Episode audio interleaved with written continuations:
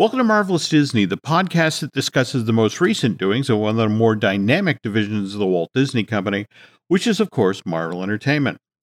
This is entertainment writer Jim Hill, and my co host, the amazing Aaron Adams, and I are recording this week's episode on Wednesday, December 22nd, 2001. On behalf of Mr. Adams and myself, let me wish you all the happiest of holidays. Here's hoping, as the shadow of Omicron looms over all of us right now, that 2022 brings lots of health and happiness because Lord knows after 21 months of this nonsense, we could all use a little of that right now. But Aaron and I don't want to talk about that right now because we both just seen Spider Man No Way Home and episode six of Hawkeye over on Disney Plus. And as far as I'm concerned, this is already the most marvelous Christmas of all time. Aaron, how are you feeling at this moment that you've seen these two things literally within like the same 20 hour span, right? I'm mixed like a cocktail. really? Okay. Yeah, well, the first thing I, am not going to get into all the spoilers of all the things just yet. Mm-hmm. Spider Man was great, happiness and joy there. Mm-hmm. Hawkeye, mostly joyous. My one mm-hmm. thing is if they brought back Kingpin mm-hmm. just to get rid of Kingpin, oh, we're going to have problems with Mr. Feige. Okay, well, that brings me to an interesting bit of news that broke just earlier today, but we'll get to that in a sec. This is going to be a spoilerific episode. So I'm just telling you right up front, Aaron and I are going to talk in detail about Spider Man No Way Home. Uh, we're also going to talk about uh, in depth about episode six of Hawkeye if you haven't seen that limited series from Marvel Studios for Disney Plus, I'm going to suggest that you just opt out because these two were so much fun. I don't really don't want to spoil them for you. And what we're we're doing this week is kind of a departure from typical form. Folks, normally we start off with the news segment and then uh, we then do the feature. And what Aaron and I have elected to do this time is we're going to talk in depth. In fact, I, I guess, Aaron, you decided we're going to do first half of the show about Hawkeye. Yeah, I, I called heads, and uh, we chose the uh, this end of the playing field. Mm-hmm. We will receive the kicking ball. We will receive. We will receive.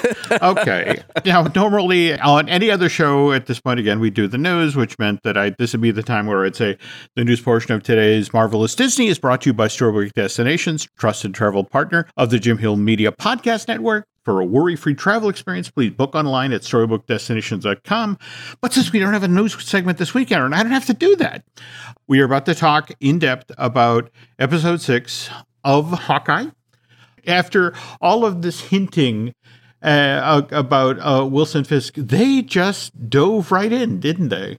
Well, yeah, they started off, and we get a healthy dose of Wilson right up front because, I mean, they left us in the last episode with just a picture. So they know mm-hmm. that we're just drooling and foaming at the mouth for Kingpin content. Mm-hmm. And so, of course, they're going to start off the episode with a nice, healthy you know, five minute scene or so of, of Kingpin being Kingpin, and it's just glorious. Mm-hmm.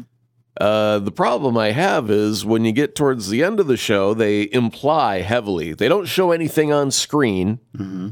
but they imply heavily that the Kingpin is no more. And I have problems with that. I call shenanigans on Kevin Feige. Shenanigans, Kevin Feige. Shenanigans. Okay. Well, let me then direct your attention to a story that got posted on the direct earlier today. And the headline reads Hawkeye reportedly deleted post credit scenes. Those of us who have actually seen episode six knows that there's a mid credit where God help us, they do the entire number.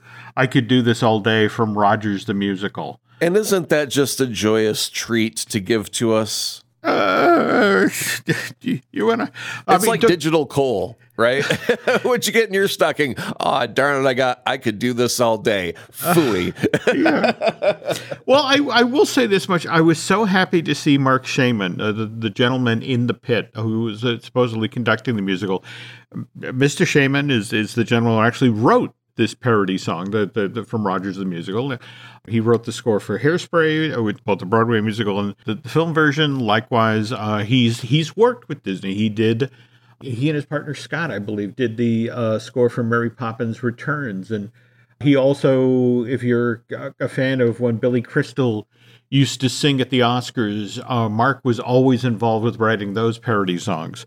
So it was nice to see him. But yeah, that was, I mean, I, I really understood what Clint Barton was feeling watching that show. It's like, wow, this is going on for quite some time. I mean, if some if if we had a worldwide disaster where we were invaded by extraterrestrial aliens and a group of 6 or 7 people banded together and put their own life at risk to save all of humanity, I would think they would have gotten a better writer for the musical that came afterwards. Well, remember the whole producer's timeline. You you create a really terrible musical, so it closes quickly and you collect all the money. This this could be the, the battle plan with Rogers the musical. But anyway, we're, we're not talking about that. We are talking about the scene that supposedly got cut from the post credit scene for Hawkeye. And it was supposedly, it showed Wilson Fisk back in his office. He had somehow survived his encounter with Maya and Echo. I don't know quite what shape he was in, but it showed him at his desk receiving a package. And the package had been sent to him by Clint Barton. And inside of it was the Ronin sword, and with a message to the effect of hands off my family. What the folks at the director are supposedly postulating is that this was the original plan and that would have then teed up the Echo series and clearly indicated that Kingpin was going to remain on the MCU canvas. But uh, evidently, there was a decision made that look, this has become a Christmas show. And you can't end a Christmas show darkly, especially after a big musical number like that. Yes, you can. We need to know that Vincent D'Onofrio's okay. well, now here's the thing, and I, I, as much as I want him back, and I want proof that he mm-hmm. will be back in the MCU, mm-hmm. I do think it is a wise decision because it would have been confusing the the way that you describe it. Because if we have Maya mm. get revenge by shooting the Kingpin character, even off screen, mm-hmm. well, that implies that he's dead, she's got her revenge, and she goes off into the sunset. Mm-hmm. But then to have him just miraculously show up okay, sitting at his desk after being shot and presumed dead by someone. Mm-hmm. That just really would make no sense at all as far as story structure. You'd have to see him physically get up or have an ambulance take him away to imply that he got help somehow, some way, mm-hmm. before you can then transition to him behind a desk because that that just would have a big disconnect there. I think for the audience, it does for me just by the explanation right now. So I I get that, I get that, but I, I also I was so looking forward to talking with you after watching this episode because one of the things I'm doing, you know, as we head into the holiday weekend, I'm heading over to Netflix to watch all of Daredevil because uh, was this the version of Wilson Fisk, you know, Kingpin on that show? Because this character seemed to verge on the supernatural. I mean, he he took an arrow to the chest and snapped it off. He was hit by a car and knocked through a store window and still got up and fought. Yeah, but you got to remember in the Daredevil show, his vest was made out of Kevlar, so he could handle all that. Okay. Well, not okay. all of it.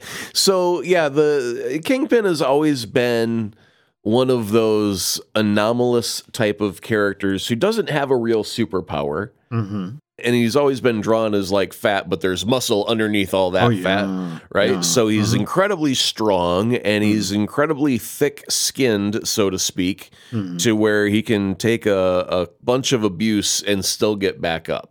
Mm-hmm. And when he got shot in the chest with an arrow, I was like, oh my goodness. And then he mm-hmm. just broke off the shaft using his cane with a swipe. And by the way, that cane with the big old diamond head. Yes, yes. Oh, that's glorious. I'm so okay. happy to have that in, in real life now. Mm-hmm. Um, but yeah, so he do, he does that, and then he gets hit by a car, and then you gasp, "Oh, he can't survive that!" And then the next shot is him getting up, and you're like, "Whoa, this guy's amazing!" Mm-hmm. And then we end with a gunshot that happens off camera. So, well, now we just have to hope that he can survive that. But uh, yeah, in the, in the comics, he's always taken this tremendous abuse. Mm-hmm. Never had any mutant power. Never got bitten by a radioactive, thick-skinned thing. uh, okay. So we don't really have a reason for his toughness. Mm-hmm. But I'm thankful that that it is the way that it is because man, he's such a treat to have in the MCU. I love Vincent D'Onofrio's portrayal so much. One of the, the things that I really enjoyed about this episode is the reversals. I mean, for example, uh, Tony Dalton's Jack Duntanesque is is that how we, we pronounce his name? Duquesne. Duquesne, uh, Jack Duquesne. I love that he became a good guy. We see him out on the plaza fighting with the tracksuit guys with his sword. But for me, what was interesting to watch the real world intrusions into this thing, like, for example, the owl in the tree at Rockefeller Center. Do you remember this time last year, all people could talk about when they brought that tree down from upstate New York and set it up in Rockefeller Plaza? They found a real owl inside of it. Yeah. Uh, You know, Yeah. and in fact, in fact, named him Rocky, the Rockefeller Center owl, and took him back upstate and released him. But he not only factors in, you know, that, that they throw him in there, it, it, but he also, you know, then carries off that teeny tiny truck full of tracksuit guys. I love the moment that led up to that, where, where both Kate and Clint are standing, well, you know, after the Pym arrow hit it and shrunk it down. Well, what do we do about that? And it's like, geez, I'll have to talk to Scott. And then the owl carries it off and it's like, well, that's taken care of. Yeah. You know. Now them making a whole quiver full of arrows, and they've got both Stark Tech and Pym Tech in one mm-hmm. quiver. Well, that's like Yep. a billion dollar quiver right there. There you go. That was so much fun with with all of their different trick arrows and whatnot. But we should mention the Grinch, hmm. who steals every scene. Yelena.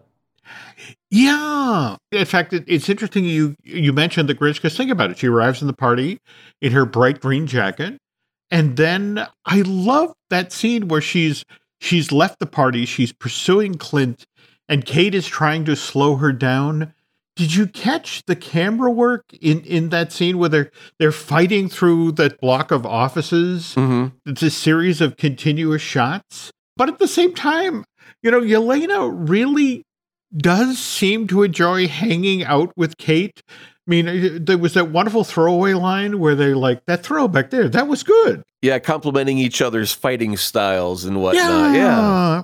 They're going to make a great team in the very near future. I can sense it. Oh, no, no, no, no doubt, no doubt. But uh, conversely, though, after you have the tremendous battle with Kate and Clint out on the ice at Rockefeller Center, Kate's gone off to try to, to find her mom and ends up battling with Kingpin. And then we have Yelena and Clint on the ice. And what did you make of that? Well, I thought it was a great use of of taking the movies and tying them together Mm-hmm. in a meaningful way. The the whistle Mm-hmm. that we get from Black Widow, Yeah, the, the very opening scene of that one, Yelena and Natasha are just kids when the, the family's hiding in plain sight in suburbia. so there's that and then how she wants to know and he's like look if i told you you wouldn't believe me and us as an audience is like he's right sister you wouldn't believe him Mhm. you know there's just no way that you could tell that story and have everyone go yeah that's sure that's how it happened like you just want to hand her a, a blu-ray and go here watch it for yourself but you can't quite do that Yeah. but uh, the the way that he tells the story and the way that he cared for her, the way that he fought her, and and he's right. He could not have beat her. Mhm. She had set her mind to it. She was always going to kick his butt and have it her way because that's the way that that her character is is told. Mhm. So it, they did a really good job of tying elements of Infinity War and Black Widow into this one moment through just a couple of lines of dialogue and Mhm. making it very emotionally resonant for the audience. I thought it was beautiful. Yeah, I, I have to agree. And in much the same way as Maya Echo, did she take out Kingpin? You know, what became of that character? The notion of Yelena just turns and walks. She doesn't, in the end, kill Clint, which, given that the Countess, well, all right, what is it? Eleanor hired the Countess or reached out to the Countess to hire somebody to take out Clint. By the way, I, that opens up a very interesting line of questioning, at least to me, that the I'd love to see the timeline for this.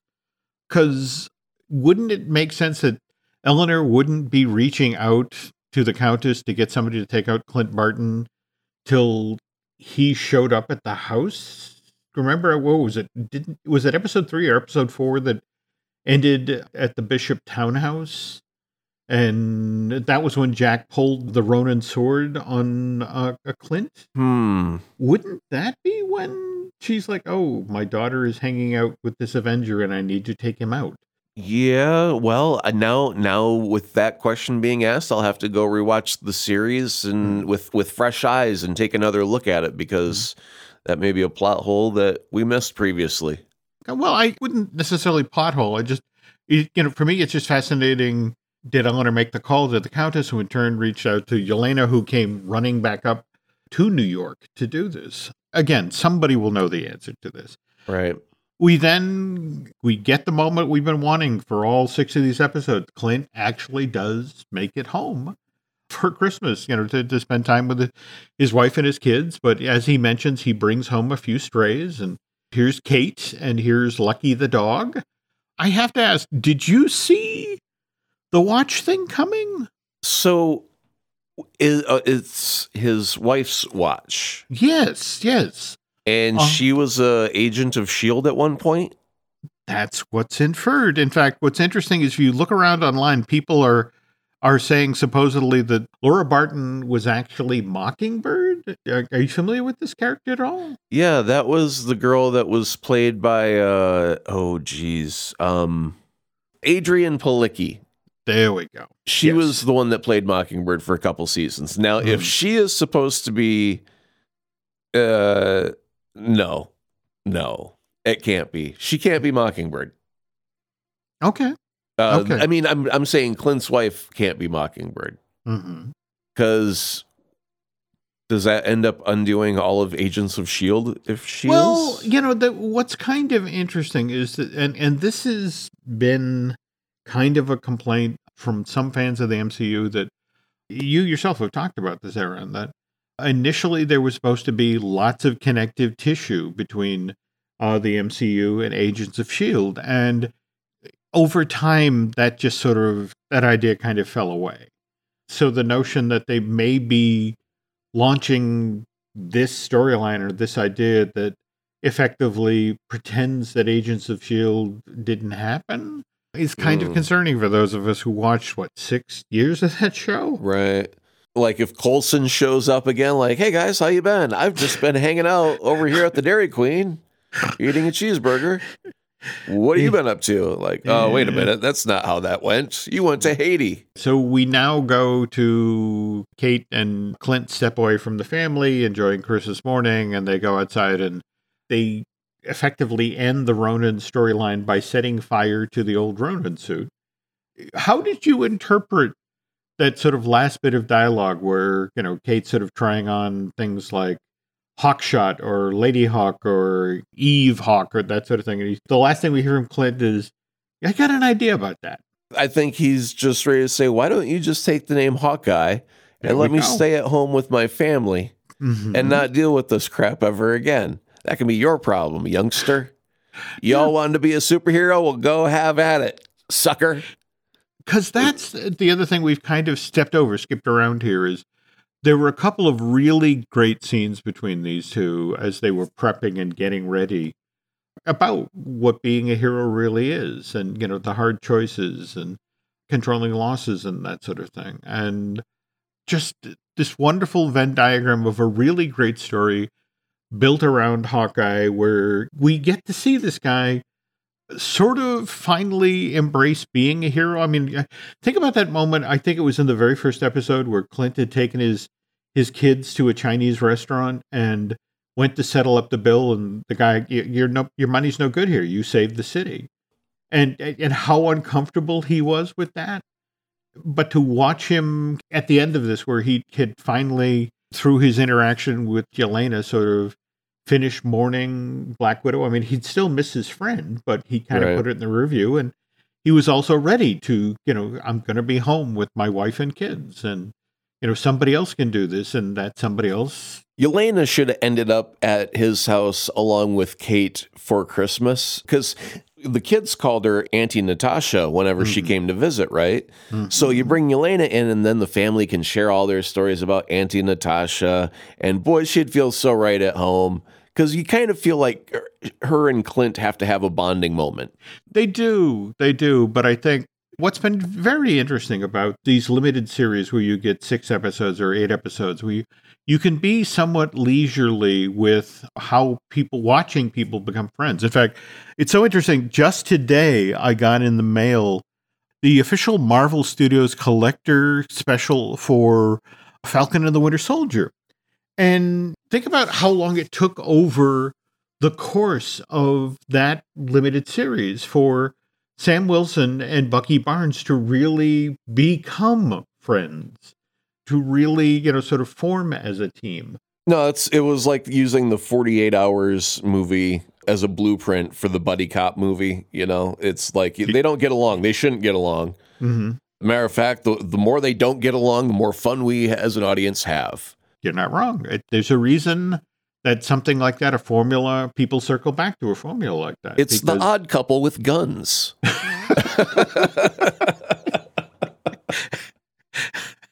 He's messy. He's got poor aim. there, there we go. See, now there's the, there's the film that, that Neil Simon missed. You know, dang. Yep. Face it, I think I think we're all now looking forward to given the obvious chemistry, as you mentioned, between uh, Hailee Steinfeld and. Uh, by the way, I, I I have been hammered on this by multiple listeners on Twitter, so let me prove I finally figured out how to say this. Her name is Florence Pugh, not Elizabeth Plug, which you know. I, again, I apologize. I just I'm old. I, you know, the, the sad thing is for a new name to come into my head, some other name has to go out. But I get chided on, on Twitter. I finally got the Pew part right, but I kept calling her Elizabeth Pew. but Florence Pugh, Florence Pugh, who did an amazing job. You know, I mean, to come in for just the last two episodes of, of this thing and effectively steal scenes whenever she was on screen. I really, I cannot wait to see Florence Pugh and Hailee Steinfeld whether it's the new Avengers, isn't there a the Young Avengers? Young Avengers, yeah. yeah. Uh, which is set on the West Coast. Yeah, that, that could be a good time if we got like a West Coast Avengers, but we haven't had anything actually happening in the West Coast. It seems like New York City is the hot spot for all of the activity in the MCU right now. If, if anything's going to happen in North America, it's in New York City, it seems like. People in the Big Apple, be aware. Your town is tainted. I don't know why. Uh, Speaking of, of which, when we get back from this commercial break, we're, we're going to talk about a, another story that took place in New York, kind of contemporaneously, because in the opening moments of Spider-Man: No Way Home, we we actually got to see a, a poster for Rogers the musical. So it's supposedly happening in the, the same place in the same window of time. But yeah, uh, hang on, folks. We'll talk No Way Home in depth in a moment. Hey, it's Kaley Cuoco for Priceline. Ready to go to your happy place for a happy price? Well, why didn't you say so? Just download the Priceline app right now and save up to 60% on hotels. So, whether it's Cousin Kevin's Kazoo concert in Kansas City, go Kevin, or Becky's Bachelorette Bash in Bermuda, you never have to miss a trip ever again. So, download the Priceline app today. Your savings are waiting Go to your happy place for a happy price. Go to your happy price, Priceline. This part of the show is where we talk about Spider Man No Way Home. So, you got up to see this on a matinee uh, yesterday, right? Yeah. I I cried like a overly sentimental person watching The Notebook, Jim. It was a wonderful treat to see Spider-Man No Way Home from beginning to end.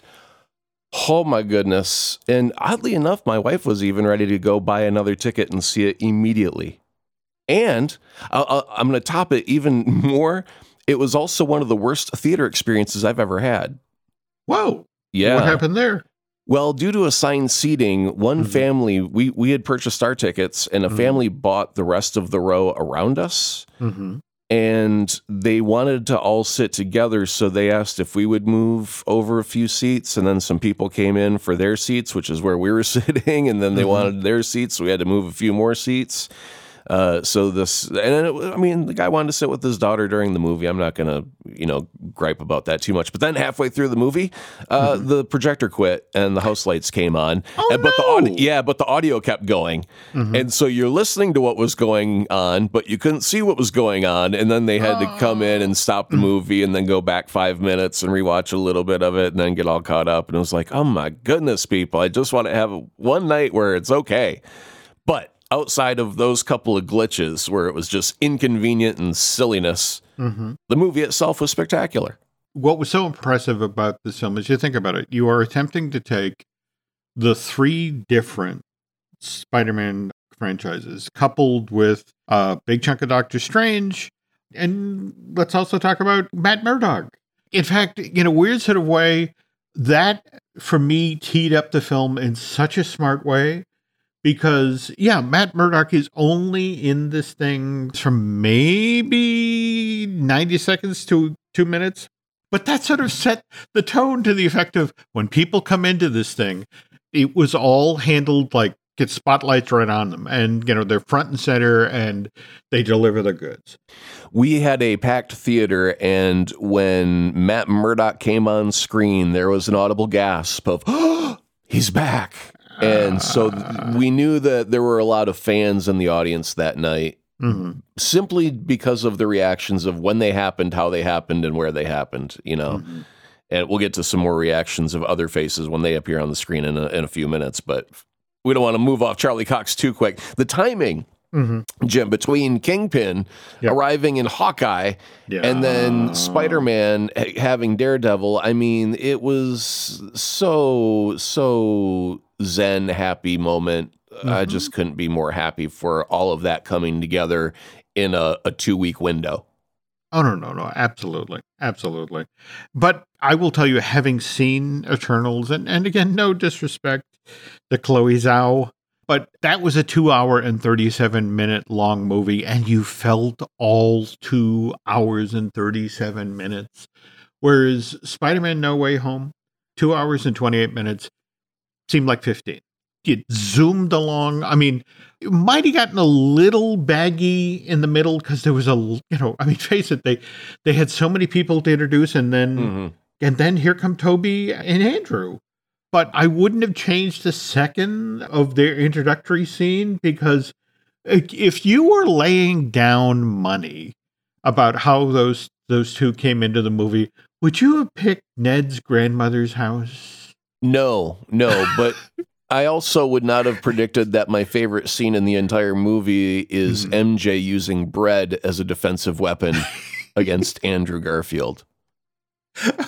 That was, I mean, her, her, and then she gets into her karate stance immediately afterward, like she's going to do some damage to this imposter Spider Man. uh-huh No, that that I could w- w- just like loop that on a GIF all day long and just watch her throw bread at Andrew Garfield because I think that's hilarious. well, but also I love that moment where where Ned's grandmother's talking to Ned, and she and Ned's like, uh, she wants you to get the, the cobweb in the corner, and and that's how he proves he's Spider Man, not Yep. from hanging from the ceiling, but okay, I'll crawl in the ceiling, and get over and get the cobweb because that's such a grandma thing to do. There was so much of this movie. Half the fun was were the surprises, like, and I know we've talked about this on on previous episodes because one of my fears going in to uh, No Way Home was that they were going to take one of my favorite characters from the whole film franchise is uh, Alfred Molina's take on Doc Ock, hmm who had redeemed himself in the, the final seconds of, of Spider-Man 2, had gotten back control of himself and in order to prevent New York City effectively from being nuked, he pushed his, you know, like hold the power of the sun in your hand, you know, that that he he pushed it into the Hudson River. But to bring him back and still have a variation on the redemption arc. Well, that was very, the very same way with Sandman, where the, his first appearance is to stop yes. and protect Spider Man. He's like, "Hey, it's your buddy Flint Marko." You're like, "Wait a Yeah. minute, what?" Yeah. I mean, Yeah. That's what was kind of intriguing to me. And and at the same time, what did you think of Jamie Foxx's work as uh, Electro? I'm, I'm blanking the, the name of the um Oh Max, Max, uh Max Dillon.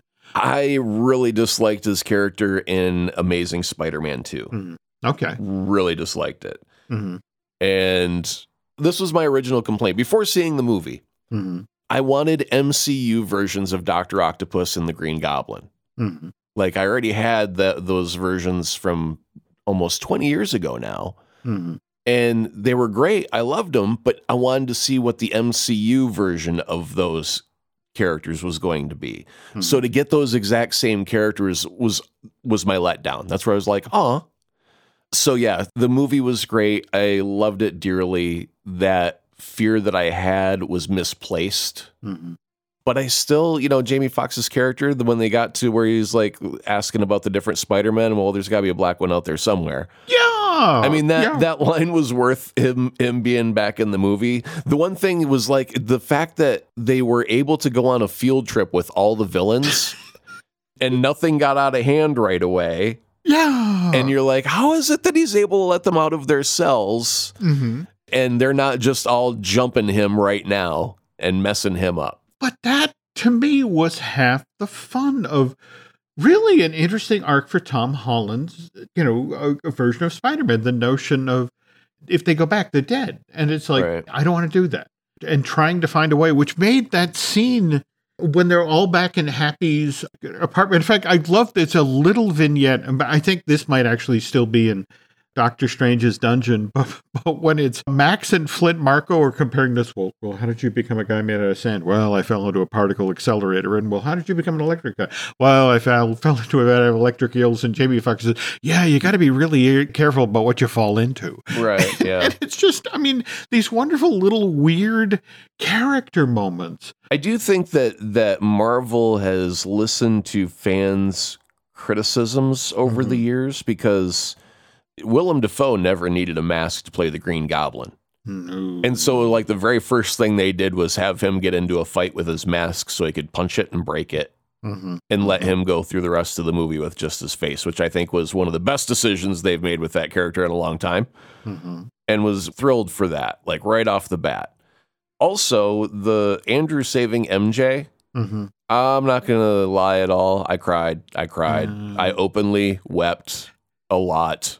Well, but, during you know, scene. what really made that moment for me, and, and what's interesting is if you talk with the people who work the movie, it's the same music cue, it's the exact same sound bed, but he saves her. And but, Right. but what makes that moment for me is is Andrew's you know take on on Peter Parker barely holding together, you know, talking to MJ. It's like, "Are you okay?" And MJ is looking at him and like, "Are you okay?" Because you this really is undoing you for some reason Yeah. and you know that that he redeemed himself that he could have that moment he could get there in time and save her You know, on, on the way home, uh, I, Mhm. I got to whisper this so the wife doesn't hear. So I'm going to lean in real close. This Sure. is a secret. On the way home, I would, I would, I was driving the Jeep and I would look at my wife and I'd say, Hey, baby, Andrew saved MJ. And she would start crying.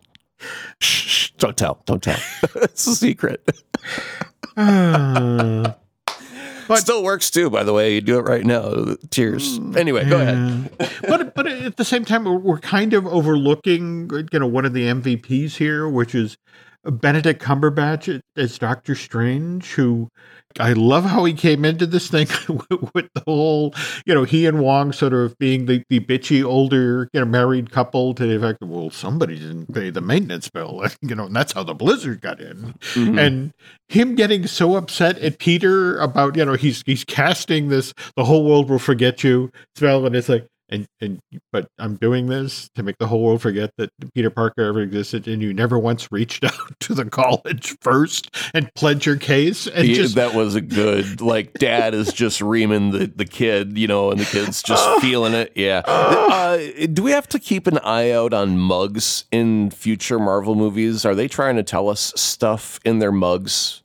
Because in hawkeye Mhm. uh, hawkeye was drinking from a coffee mug that said thanos was right and in Spider-Man: No Way Home, uh, uh, Doctor Strange is drinking from a coffee mug that says "Oh for Fox sake." And it's got a picture of a fox, so it's "Oh for picture of a fox sake." And they just acquired Fox, so Oh. "Oh for Fox sake" I think is rather clever. But uh, yeah, I think I think Marvel is feeding us gags through their coffee mugs. Mhm. A couple of things I noticed, Jim. The Okay. the uh, black and gold integrated suit. If you go look at the toys, it's called the integrated suits, where he was strapped the cell phone to his chest. hmm Turns out that's just his far from home suit turned inside out. Did you realize that? I did not. Oh, Yeah, the cool. the gold is the like the circuitry Mhm. of that runs through the inside of his suit. If you watch like the first you know couple of movies when he's looking at the inside of his suit, it's it's got circuitry in the pattern of the webbing, Mhm. and that's how they hide it. So yeah, when he got I guess paint all over his suit and he needed to still go out, they just turned the suit inside out, and that's the black where the black and gold suit came from, because the ri- original suit had paint on it. Oh, Yeah, I mean, you know, we were looking at that suit online and in the trailers and whatnot before the movie came out. Like, does Doctor Strange create a magic suit? Is that what this is? You know, what what is this? And and it just didn't make any sense. But now, in the context of the movie, it's like, ah, okay. Also, J. Jonah Jameson is a different antagonist than he was previously because Peter doesn't work for him, so we don't get direct face to face. we don't. In fact, I, I, I'm so glad you mentioned that because that, that for me that was the one real letdown of the film was that J.K. Simmons just didn't get the chance really to cut loose as J. Jonah Jameson. Because, Yeah. and, and and you've nailed it. That they're you know the only interaction they really had in in a direct form was kind of when Peter called him and to, you know to share the information that you know he was out at the Statue of Liberty and had the box and come get me. But yeah, it just it, it wasn't quite as fun a take and. I kind of felt bad for J.K. because he, he couldn't get loose. For that matter, uh, Rhys Ifans, the Yeah. a gentleman playing the lizard. I, I think that was probably the only visit villain from the previous films that was sort of given short shrift. That I think he was the first to be uh, redeemed out on the Statue of Liberty. Well, turn back. I wouldn't say redeemed. Yeah, turn back, turn back. There we go. But uh, he well, Sandman also because I mean he was never really on the villain's side totally, and uh, he just wanted to go home, and that was his whole bag. But Amy Pascal was asked hmm about getting everybody back together, and was was it difficult to get everybody back together? Were there any holdouts? And she says there were, there was, but it wasn't who you think it was. hmm And there was rumors that Tobey Maguire was holding out for a big fat pile of money. Give me that Mm. Disney money. And uh, if we w- would just assume that Tobey was the holdout, and she says it's not who you think it is, Hmm. well, that means it's somebody else. And Jamie Foxx was the first dude signed, I think, to this movie, probably even before Tom Holland was. you know, I mean, he was out there early going, I'm playing Yellow Electro, y'all. hmm And Disney went, shh, quiet. Stop it. And then they went to Alfred Molina and went, Can you keep a secret? And he went, Of course I can. I'm Alfred Molina. And they said, We want to bring you back as Dr. Octopus. And he went on Twitter went, Hey, I'm playing Dr. Octopus, y'all. And they went, Shh, quiet. then they went to Willem Dafoe and they went, Willem, I'm going to ask you a question. I want you to answer honestly. Can you keep a secret? And he went, No. They went, All right, well, we're going to hire you for a movie, but we, we weren't, we're not going to tell you what it is. He went, Okay, I'm Willem Dafoe. he went on Twitter and went, Hey, y'all, I'm going to be in a movie. And Disney went, That's okay. so I think that the, one of the hard ones either had to be Thomas Haden Church hmm or Rhys Ifans. Which one do you think it was? That's an interesting question. By the way, bonus points here. Someone on Twitter posted a mm-hmm. picture of the Sandman and the Rhino and said, if these two don't go to the Napa Valley on a wine tasting vacation, I'm going to be so pissed. Yeah, yeah. If you don't understand the joke, look up sideways. All right, there, there, we you go. All There we go. Speaking of which, though, that when reality was, was cracking open, supposedly you you could see Rhino in there. I did not catch him, but again, I'm planning on seeing this movie again. So As the cloud turns, you see what seems to be the horn, which is the giveaway for the Rhino. And my Ah. Rorschach test on the other cloud will say Kraven the Hunter all day long. oh, because Uh, it just looked like it had a fluffy collar type area around the Mhm. shoulders. It looked like a, a human, but buff and fluffy around the top. So I'll say Kraven the Hunter on that one. By the way, I again, I'm sorry, but I I do tend to break this film up into to the little mosaics. Mm. I have to tell you, one of the moments I genuinely loved was when Tobey Maguire's Peter Parker and Alfred Molina's Right. Dr. Octavius finally meet up. and the genuine pleasure that Peter Parker has to be seeing Dr. Octavius again. And the same thing, my boy. Yeah. I, I, it was a great little moment. I mean, that's the thing. There were so many great little moments, but at the same time, I, I, we're kind of dancing around the tough moment, you know, when we lose Aunt May. Yeah, no, here's where a, a thing happens Mhm. and you go, oh my goodness. And then uh, Aunt May gets up and you're like, well, thank God. And I Mhm. really believed in my heart of hearts that she was an unkillable character. Mhm. But when she tells Tom Mhm. that with great power Mhm. comes great responsibility, I was like, ah, Mm-hmm. we just lost Aunt May. But it also changed what this movie meant Mhm. to me because, oh, yeah, absolutely. In, in, a, in a couple of key ways. First, I associate the beginning of Spider Man's career with the death of Uncle Ben because that's the moment that he learns with great power comes great responsibility. That is the thing that drives Peter Parker for the rest of his career, those echoing words through his head. Mhm. The fact that they came from Aunt May means that Spider Man's career starts today. And the reason is Tony's not got training wheels programs on his suit anymore, protocols to keep him safe. Mhm. He created a new suit. Matter of fact, it is the red and blue suit I've been craving since day one of this new franchise. This hmm. is in the last few moments of this movie. We hmm. get glimpses of the most beautiful Spider Man suit I've ever seen on film, and I want a whole film of nothing but that costume. It's gorgeous. This film ends with Spidey flying through Rockefeller Plaza with the tree up. The pieces of this puzzle that click together that Hawkeye and um, what, you think it should be on the ground? The tree should be laying flat on its side and across the skating rink? Well, you know, I it, that's the thing. I in in my mind, I saw this film on Tuesday this week, and then I saw Hawkeye on Wednesday. So the tree's down on Wednesday, but it was still up on Tuesday. Well, Tuesday now, night. You know. Here's the thing that uh, in Hawkeye, Yeah. that battle takes place on Christmas Eve because he's able to get home on Christmas Day, right? Ah, So- yes. Spider Man, and as a matter of fact, because that was one thing that I did want to kind of suss out in in my brain a little bit after seeing the Spider Man movie is Mhm. when it opens up, it is taking place the moment that Spider Man Far From Home ends. That's exactly. This is a direct sequel. I mean, you know that there is literally no daylight between these two films. Well, now here's the thing: is that Spider-Man is taking place still in the future Mhm. because of Infinity War giving us a five-year time jump. Um, 2023, 24. Yes. No, we're in 24. we, yeah, we're in summertime of 2024. Okay. Now that's when Peter had his summer school trip to Europe. Mhm. Was sometime in summer of 2024. But in the movie we get here, it starts after they get back. And then at some point, MJ is working in a cafe, and, and her boss tells her that she was supposed to take down the Halloween decorations. And the Halloween decorations are when Peter gets his bright idea to go visit Doctor Strange. And then the movie ends with Spidey swinging by a Christmas tree. So we've covered in the span of this one movie, it started at the tail end of summer and got us all the way to Christmas time somewhere Mhm. and that does should tie in somewhere with with Hawkeye because Hawkeye takes place one week before Christmas. Okay.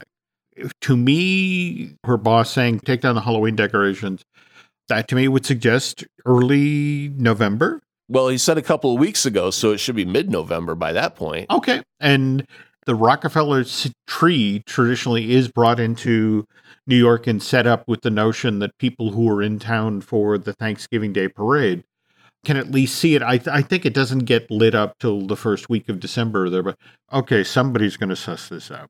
So uh, a couple of things the Sure. uh, the commercials that we had Mhm. seen, we we uh, were happy to be correct in the fact that there were two Spider Men missing from that leap. There we, I going- knew you were going to bring this up, and and you are correct. Yes, you know that that would be lovely to revisit those those trailers or those commercials now. And yeah, yeah, we're- we're missing a couple of people, but that's in the tradition of erasing Bruce Banner in the, Yeah. the Hulk battle suit. swap yeah Uh, swapping out one Hulk for one Hulk Buster.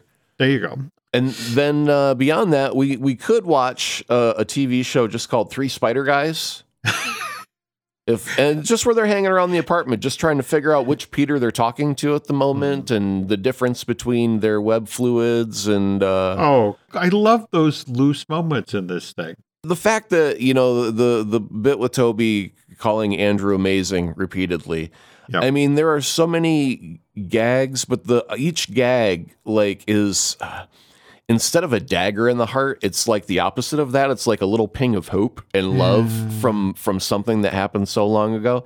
And I feel like such a Grinch because you know before this came out, I was like, we don't need no stupid across the Spider Verse. We need something original. And this was just so good across the board and i still don't like the, the amazing spider-man movies but i do love what andrew brought to this movie and it makes me want to go back and watch those movies again. And oh. atop that jim mm-hmm. i turn on apple tv and if you look at the top m- most purchased movies right mm-hmm. now mm-hmm. you know james bond no time to die is out right now but right next to that is the uh pre uh, pre order for Spider-Man Far From Home, and then you got the No Way Home and Homecoming, and then you've also got the original Raimi trilogy, and then you've got the Garfield uh, two movies that are all in the top 10 selling right now. So people are are seeing this movie. And they're going back and they're going, I need to watch that again. I need to buy a copy of it and watch it right now.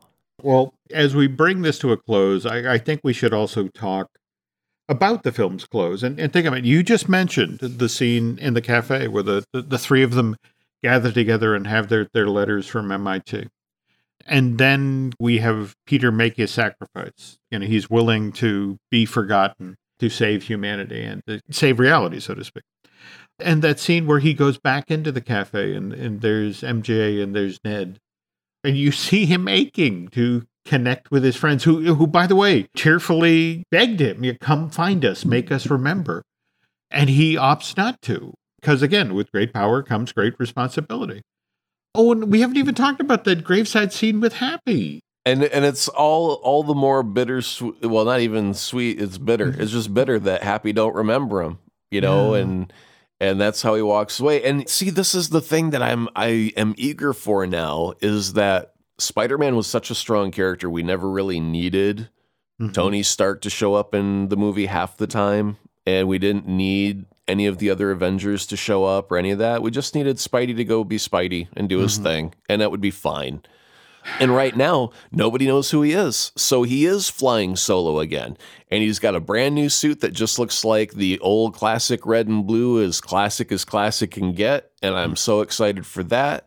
And he's lost all of his support uh, through Aunt May being gone. Yeah. And so he's on his own that way. And he doesn't have MJ anymore, and he doesn't have his best friend anymore. So he's alone that way. This is like that's why I, I believe that this is the the last three movies have been a very long origin story, Mhm. and our superheroes actually taking his first steps as a, a real bona fide on your own superhero today at the end of this movie.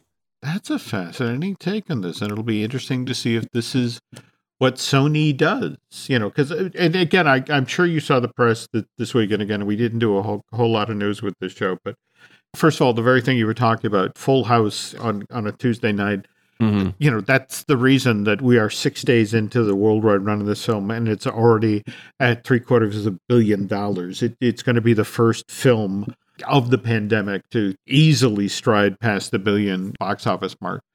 Did it end up with the second highest opening weekend or third? The, well, that was the thing. They kept having to revise the number, and at at this point, domestically, it's just behind Endgame. It it actually blew past Infinity War. So, Wow, uh, okay. you know that that says a lot. Just a couple of little loose threads here. In fact, Mhm. I, one of the things I loved about this movie is that there was so much of the ag- again. I know I hammer on the Chekhov gun thing all the time, but I love the Ned in the basement at Doctor Strange talking about. Well, my grandma says we're magical, and I sometimes feel feel tinkles in my fingers, and to have Ned then able to operate a sling ring And that one little throwaway toward the end of the film where, you know, Doctor Strange, who's in the middle of, you know, a battle going on, on you know, around the uh, the Statue of Liberty, actually turns in, you opened a portal? As if noting that, like, okay, gotta remember this kid. Right. And to now have Ned with his memory wiped, and does that mean he doesn't get to fulfill this? He doesn't get to pursue this? No, because if he were to be brought into some sort of situation that required meeting Doctor Strange and it happened to be through Peter, mm-hmm. and he doesn't know Peter anymore, then that event that occurred with Peter didn't happen. Therefore, he wouldn't remember Doctor Strange as a result. That's how I'm going to fuzzy logic my way through that one. Okay. Okay. A lot of people have been demanding now that mm-hmm. we get uh, a Spider-Man 4 starring Tobey Maguire and an amazing Spider-Man 3 with Andrew. And while I love that they the fans are so enthusiastic, mm-hmm. I truly believe that mm-hmm. Sony, as eager as they are to make more money, first they're going to focus on Tom Holland's Spider-Man 4. That's the golden bullet right now, and everything yeah. else is secondary on the list. I think you are correct there, though. I can think we do have to, and we talked on the last show about the trailer. Uh, in fact, what's interesting, the Doctor Strange and the Multiverse of Madness teaser trailer actually officially today debuted on on the web. Mm-hmm. Can, you can go watch it in full. Given also today, we got news that uh, Michael Keaton is going to be reprising his role as Batman in a Batgirl movie starring Leslie Grace. And this is after he just did the Flash movie, where it starts off with Ben Affleck's version of Batman, and then it then through multiverse type things, uh, you know, we get to deal with Michael Keaton's version of Batman. I, I have to ask here, especially given we were just talking on the previous show about the, the amazing trailer that's now out there for Spider Man Across the Spider Verse Part 1. Are you concerned like me that maybe there's such a thing? You know, how much multiverse is too much multiverse? If if everybody's sort of dabbling in these things right now? Actually, I think the DC could use a multiverse right now more than anybody because they've got a Joker movie that's out all by itself in its own little corner of the world. They've got a new Batman movie that's not really connected to anything right now. So if they had a multiverse, they would have uh, this ability to say, they don't need to be connected. We can go off and do these weird little stories elsewhere. And if we want to tie to them later on, we can just fine. Well, let me share one thing that, uh, by the way, this insight comes from Drew Taylor, who I do the fine tuning show with, but I, I thought it was worth sharing. He wanted to touch on the fact that if you think about in uh, Spider Man 3, the final big battle between, you know, Sandman and Venom and, and Peter Parker and Norman Osborn's son took place at a construction site well away from the people. And think about it what we just saw in this film, we saw the, the battle taking place and the scaffolding around the Statue of Liberty as they were putting in the, the Captain America shield. But again, well away from from the people, the city. Whereas if you think about Man of Steel, you know, one of the, the things that people really took Warner Brothers to task for was, you know, watching Superman and Zod fight all around Metropolis and buildings fall and having some 9-11 type imagery. Yeah, yeah. yeah and in the marvel mindset i still remember to this day one of the things that stood out in my mind is that scene in marvel's the avengers where the Battle of New York has begun, and Captain America rolls up to this group of folks from the NYPD, and and literally, we need to establish a perimeter. You need to get these civilians out of there. He's telling the police what to do, and he's a tough New York guy. Why should we listen to you? And then there's like three or four Chitauri who show up, and Captain America takes them out, and mm-hmm. the, the police guy goes, "Right, okay, we're going to set up a perimeter two blocks down here, and we're going to get the civilians out of here." And but they the drumbeat of have to rescue the people, have to take care how many scenes in that movie are are devoted to Avengers stepping in and making keeping people safe? You know, in, fact, you know, honestly, uh, you know, the circle back to Hawkeye. You know, Kate's strongest memory. In fact, they she tells that story again in episode six about being a kid and looking out the window and being frightened and seeing Clint, you know, take out this alien and then leap off of a building when he couldn't fly and that's what heroes do. I guess what I don't understand is that DC has been doing this for so long. And how is it that they aren't getting this yet about what people really want from these movies? Well, I mean, if if you look at just some basic fundamental principles, the two universes are so vastly different because Marvel is very, very bright and colorful, whereas Snyder likes to desaturate his colors. You know, the Superman's blue does not pop like Spider Man's blue, even at night. Jim, mm-hmm. Spider Man's blue shined like it was made of a almost metallic thread. It mm-hmm. was so bright and shiny blue, even at night. Superman in the daytime looks like he's almost wearing navy blue to black mm-hmm. Because Snyder desaturates his colors so much. There's also the humor difference of Marvel. You know, the world could be ready to end for everybody, but there's always quips and one liners and gags and jokes and things that make you laugh even during a tense moment. Whereas mm-hmm. in DC, if they find a tense moment, they're going to try and hold that tense moment for a half an hour. Maybe in their mind, if uh, an alien race is going to come and conquer us, mm-hmm. Damage is going to happen. Threats are, are are going to happen. Independence Day wiped mm-hmm. out all of the major cities on the planet in one scene, and we didn't bat an eyelash at that. Yeah, that was like half the world's population gone in you know three minutes of screen time, and we went, "Wow, that looked neat." So, I mean, you got, we can't really then go and look at, at Superman and get all holier than thou and go, ah, a building fell down and reminded me of a sad time. Well, what's kind of interesting is, is Henry Cavill has been out doing publicity for the, the next season of Witcher, and he's actually been talking about how he would love to get another crack at the Man of Steel. Mm-hmm. But he talked about it, but it's you know, enough of the darkness. It's time to do a big, bright, fun Superman movie. Right. You got to wonder, especially coming out of this pandemic. Yeah, well, that's part of it, Jim. Is like, you know, we've been locked in our homes for, you know, going on two years now. Do we want to go lock ourselves into a theater and see a dour superhero? Mm-hmm. I think we want, you know, things that uh, are bright and colorful mm-hmm. and imaginative that make you laugh and forget your worries and suspend your disbelief for a while. And but if you go into something and it's just dark in both color mm-hmm. and mood, we don't need darkness right now in the time of COVID. We've had enough of it. We would like some have, daylight, please. Have, a little sunshine, yeah. if you don't mind. And uh, that's what I have to say. That on the heels of seeing Spider-Man: No Way Home, and then episode six, you know, the finale of Hawkeye, you know, this limited series from Marvel Studios. It's a, it's double prizes. It's it's like having two finding two great presents under the Christmas tree, and I'm just, you know, I'm so grateful that a Spider-Man uh, No Way Home, which we, again, an impossible movie. That shouldn't have worked, and that that it worked as well as it did is just a tribute to Jon Watts and the back and forth between Feige and Amy Pascal. And then you know to to tack Hawkeye onto that and and to get uh, Vincent D'Onofrio's Wilson Fisk and have that seeming to set up you know a whole bunch of stories we can explore next. I mean, it's just lovely way to to step into 2022.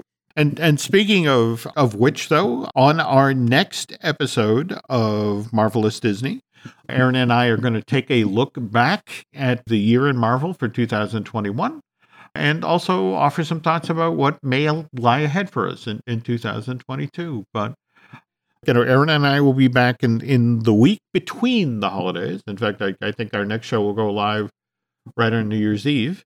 But in the meantime, Aaron, if you know folks want to keep track on, on what you're doing between the holidays, well, where can they find you on social media? You can go to your local library and check out the Book of Boba Fett. I hear it's a, a, new book coming to libraries soon. I will be in chapter number four, playing the character At Aza Star Wars characters always have the weirdest damn names. As for us in social media, uh, you can find us on Twitter and Instagram as Jim Hill Media, and over on Facebook as Jim Hill Media News. And for now, I, I guess that's going to do it. And again, happy holiday to all you folks uh, who, who listen, and we, we appreciate your support. And Aaron and I will see you soon.